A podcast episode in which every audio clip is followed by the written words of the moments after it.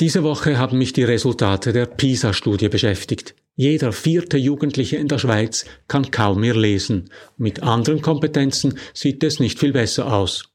In Deutschland hat der Spiegel mit dem schlechten Abschneiden der Jugendlichen im Rechnen aufgemacht.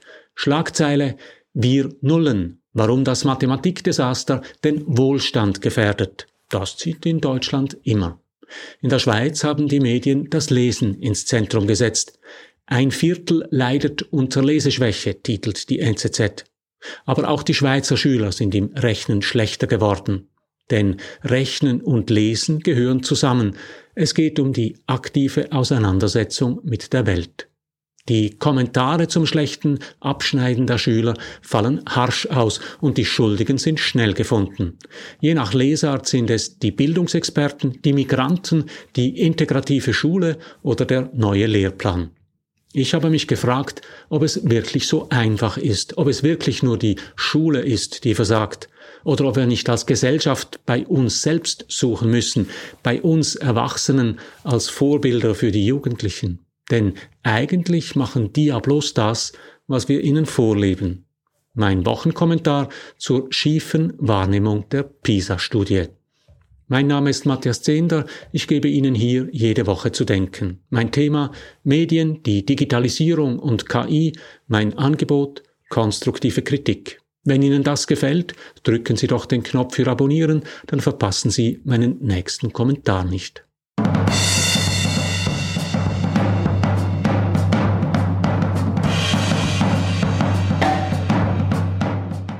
Die Lesekompetenz der Schülerinnen und Schüler sinkt. Nicht nur in der Schweiz, auch in anderen Ländern und das seit Jahren. Das zeigt die PISA-Studie der OECD.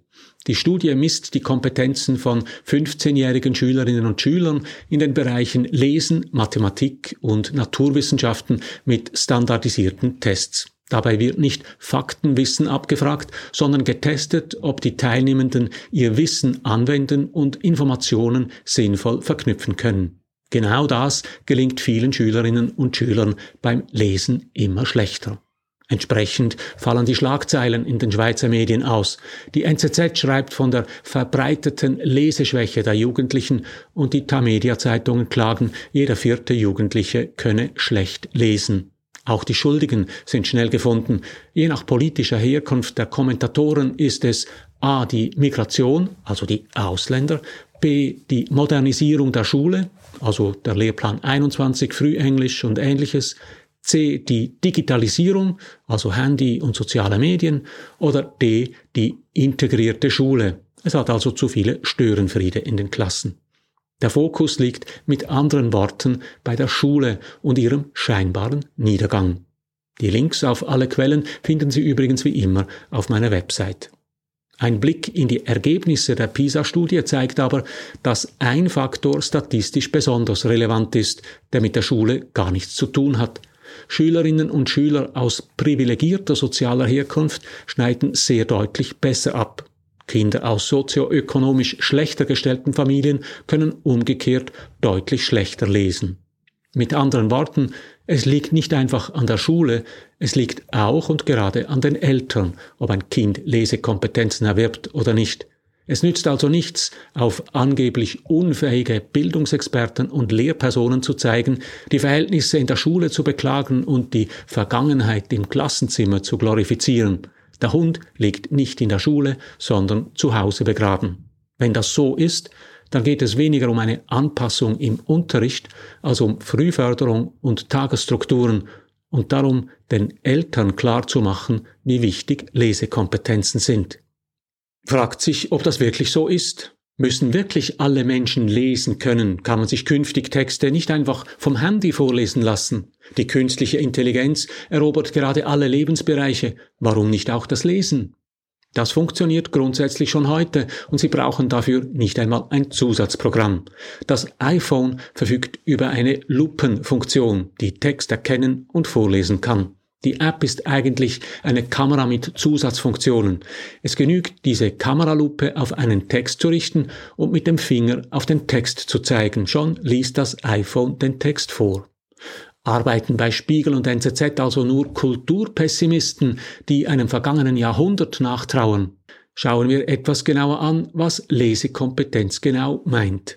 Lesen ist deutlich mehr als das bloße Entziffern von Buchstaben und Zahlen, wie es das iPhone durchaus übernehmen kann. Genau gesagt geht es um fünf Schritte. Erstens das Entziffern. Der oder die Lesende erkennt Buchstaben, Ziffern, Satzzeichen und Symbole. Er oder sie kann also buchstabieren. Zweitens dekodieren. Sind die einzelnen Buchstaben und Symbole entziffert, geht es darum, sie in sprachliche Laute und Wörter umzuwandeln. Dafür muss der Lesende die Beziehung zwischen Buchstaben und ihren entsprechenden Lauten kennen und sie zu Wörtern zusammensetzen können. Drittens verstehen. Die so dekodierten Wörter werden in einem dritten Schritt zu Sätzen und Absätzen zusammengefügt, um deren Bedeutung zu verstehen. Viertens interpretieren. Jetzt hat der Lesende einen Abschnitt verstanden, aber was heißt das, was da steht?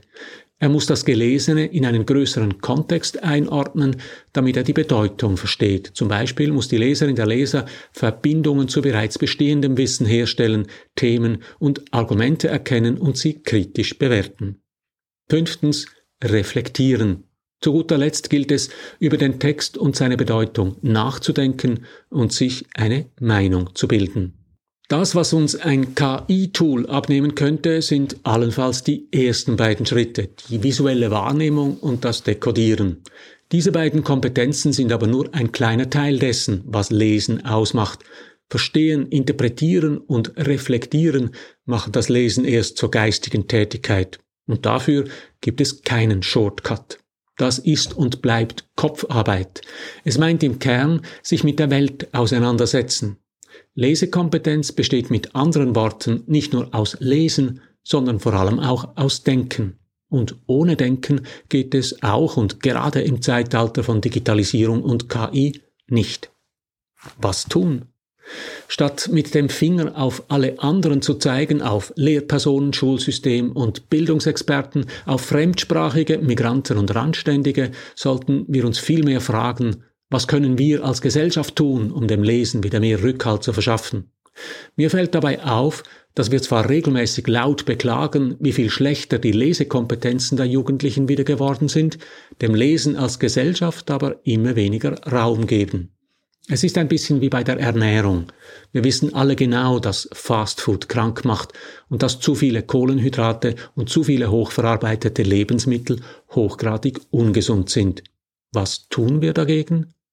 McDonald's hat am Mittwoch unter großem Beifall der versammelten Wirtschaftspresse bekannt gegeben, dass die Fastfood-Kette in den nächsten vier Jahren 9000 neue Restaurants eröffnen will. Ziel sind 50.000 Filialen bis 2027. In den Supermärkten verkaufen sich hochprozessierte Lebensmittel und Fertiggerichte besser als die sprichwörtliche warme Semmel. Und wir wundern uns, dass die Menschen ungesund essen Ähnlich ist es beim Lesen. Da sind es drei Aspekte, die besonders wichtig sind. Erstens Vorbilder zu Hause. Wenn der Vater nach der Arbeit die Füße auf den Couchtisch legt und die Sportschau einschaltet, muss er sich nicht wundern, wenn der Filius lieber FIFA-Soccer zockt oder sich eine Serie reinzieht. Der Vater übrigens deshalb, weil vor allem Jungen im Lesen schlecht abschneiden und Väter erwiesenermaßen eine wichtige Rolle in der Lesesozialisation spielen. Das Gegenmittel zum Stumpfen abhängen wäre lesen und miteinander reden. Jetzt sagen Sie vielleicht, nach achteinhalb Stunden Maloche hat niemand mehr Lust auf Lesen. Aber wie können wir von den Jugendlichen etwas verlangen, was den Erwachsenen zu viel ist? Zweitens, Vorbilder in der Gesellschaft. Wann haben Sie zum letzten Mal im öffentlichen Raum jemanden mit einem offenen Buch in der Hand gesehen? Wann haben Sie zum letzten Mal einen Star, ein Idol mit einem Buch in der Hand gesehen? Ich habe auf der Suche nach einem lesenden Star mehrere Bilddatenbanken abgesucht. Gefunden habe ich ein wunderschönes Bild der Rockmusikerin Patti Smith aus dem Jahr 1969. Hey, Jan Sommer, Marco Odermatt und Manuel Akanji, hey, Lara Gut Berami, Mujinga Kabunji und Corinne Suter, zeigt euch doch mal mit einem Buch. Managerinnen, Wissenschaftler, Banker, Künstlerinnen, zeigt, dass ihr eure Bildung dem Lesen verdankt, dem Lesen und dem eigenständigen Denken. Und drittens, Bildung erstrebenswert machen. Wir reden viel von Zugänglichkeit und vom Abbau von Hürden. Die Bildungssysteme sind durchlässig geworden und haben viel Ballast abgeworfen. Bloß jede Fertigkeit, ob Lesen oder Schreiben, Turmspringen oder Klavierspielen, Programmieren oder Bauern, ist Übungssache. Erinnern Sie sich an die 10.000 Stunden Regel? Sie sagt, dass Menschen eine Fähigkeit rund 10.000 Stunden intensiv üben müssen, um zur Meisterschaft zu kommen. Ob es genau 10.000 Stunden sein müssen, sei dahingestellt. Sicher ist, es braucht viel Übung. Wer etwas erreichen will, muss Widerstände überwinden. Im Sport ist das allen klar, Muskeln bilden sich nicht im Liegen. Warum halten wir es dann für möglich, dass man bequem und anstrengungslos das Hirn bilden kann? Damit junge Menschen die Anstrengung auf sich nehmen, sich durch die Buchstabenwelt zu kämpfen und zur Meisterschaft im Lesen und Denken zu kommen, müssen wir das Lesen, Denken und Gebildetsein wieder erstrebenswert machen. Das ist nicht Aufgabe der Schule und auch nicht nur der Eltern, es ist Aufgabe von uns allen. Zeigt eure geistigen Bizeps, kehrt den lauen Berieselungsmedien den Rücken und beißt euch durch Bücher, wissenschaftliche Studien und Denkanstöße. Macht die Meisterschaft im Lesen und Denken wieder erstrebenswert. Dann und nur dann werden uns die jungen Menschen folgen. So viel für heute. Drücken Sie doch noch schnell den Abonnieren und den Gefällt mir Knopf und abonnieren Sie meinen Newsletter. Dann hören wir uns in einer Woche wieder. Alles Gute.